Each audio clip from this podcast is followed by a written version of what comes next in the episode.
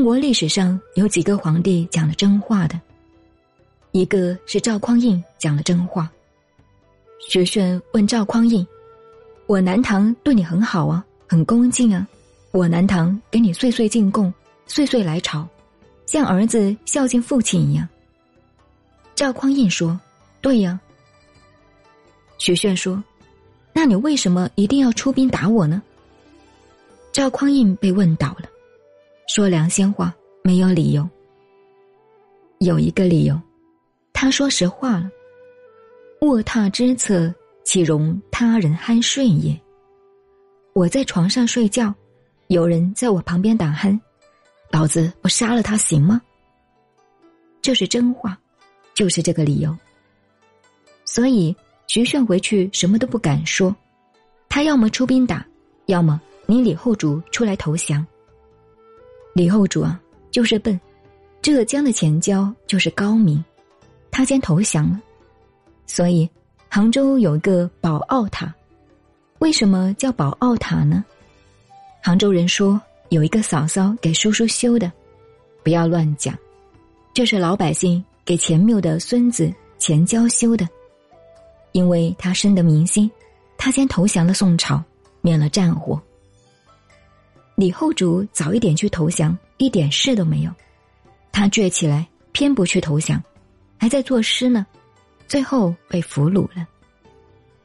你们要读历史哦，你们读古文，中国军人最厚道的大将，宋朝大元帅曹彬，打了天下绝对不轻易杀人，所以曹彬的后代出贤德的皇后，还出神仙，有一个孙女曹文义修道成仙了。曹彬奉命去攻打南唐，临出发前。赵匡胤嘱咐他：南下征战，不要掠夺老百姓，要使大宋的威信广泛流传，使人们自动归服。攻下南唐首都江宁之后，不可杀人劫财。如果实在做不到，也千万要保护李后主一家人，又给他尚方宝剑节制部下。不听命的，副帅都可以杀。当时的副帅是潘美，大家听了都很小心。打下江宁的前两天，曹彬装病，大家来看他。他说：“我的病不是药能够治好的。如果诸位答应我，而且要发誓，破城之后不妄杀一个人，我的病就可以好。”大家只好发誓。结果，第三天打下南京，没有杀人。没有抢钱，曹彬对李煜一家人敬若上宾，很尊重，很客气。南唐后主李煜跟他在南京上船，曹彬一路护送李煜到汴梁，就是开封，亲自保护他，这些兵谁也不敢抢。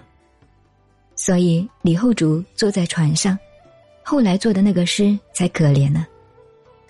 云龙远去。愁千片，雨打孤舟泪万行。